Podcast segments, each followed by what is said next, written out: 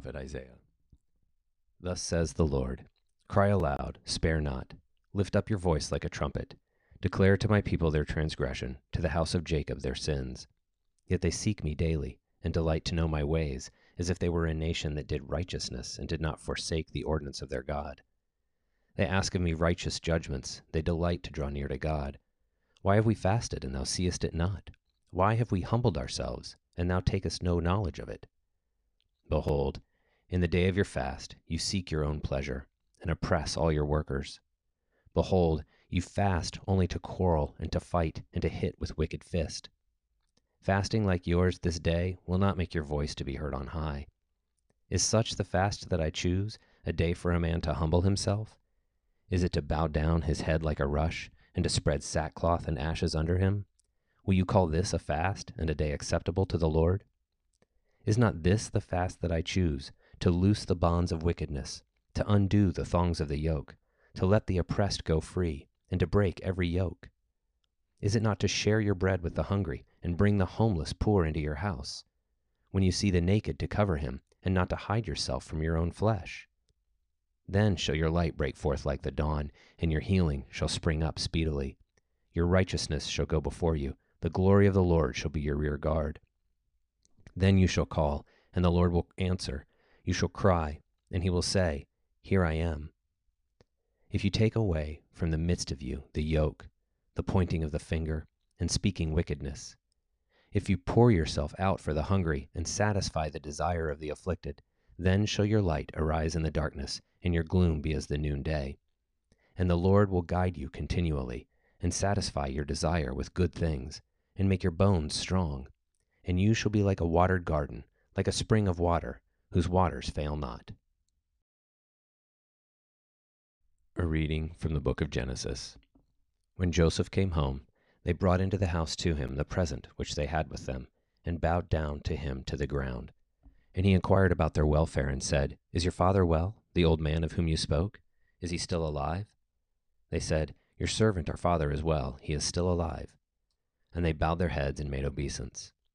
And he lifted up his eyes and saw his brother Benjamin, his mother's son, and said, Is this your youngest brother of whom you spoke to me? God be gracious to you, my son. Then Joseph made haste, for his heart yearned for his brother, and he sought a place to weep. And he entered his chamber and wept there. Then he washed his face and came out, and controlling himself, he said, Let food be served. Then Joseph could not control himself before all those who stood by him, and he cried, Make every one go out from me. So no one stayed with him when Joseph made himself known to his brothers.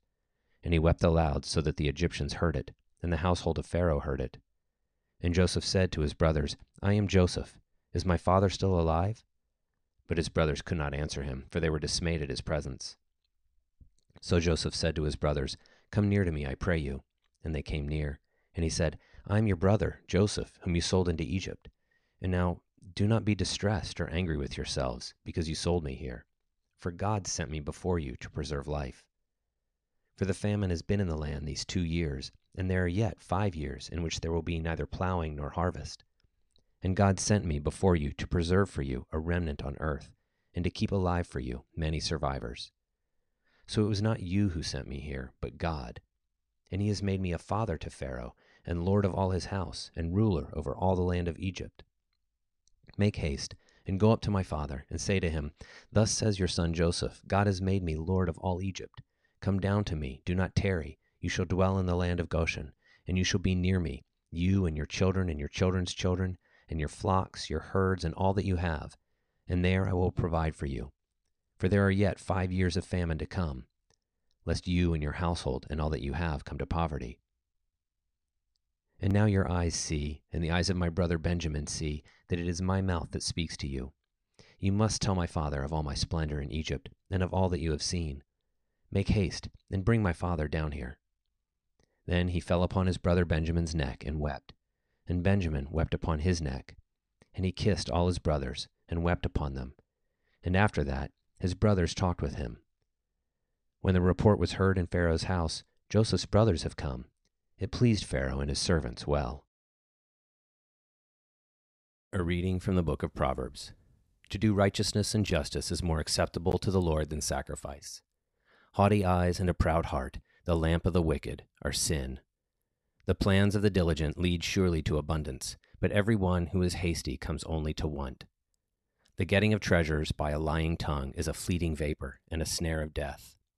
The violence of the wicked will sweep them away, because they refuse to do what is just. The way of the guilty is crooked, but the conduct of the pure is right. It is better to live in a corner of the housetop than in a house shared with a contentious woman. The soul of the wicked desires evil, his neighbor finds no mercy in his eyes. When a scoffer is punished, the simple becomes wise. When a wise man is instructed, he gains knowledge. The righteous observes the house of the wicked, the wicked are cast down to ruin. He who closes his ear to the cry of the poor will be himself cried out and not be heard. A gift in secret averts anger, and a bribe in the bosom strong wrath. When justice is done, it is a joy to the righteous, but dismay to evildoers. A man who wanders from the way of understanding will rest in the assembly of the dead. He who loves pleasure will be a poor man.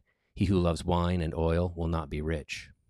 The wicked is a ransom for the righteous, and the faithless for the upright. It is better to live in a desert land than with a contentious and fretful woman. Precious treasure remains in a wise man's dwelling, but a foolish man devours it. He who pursues righteousness and kindness will find life and honor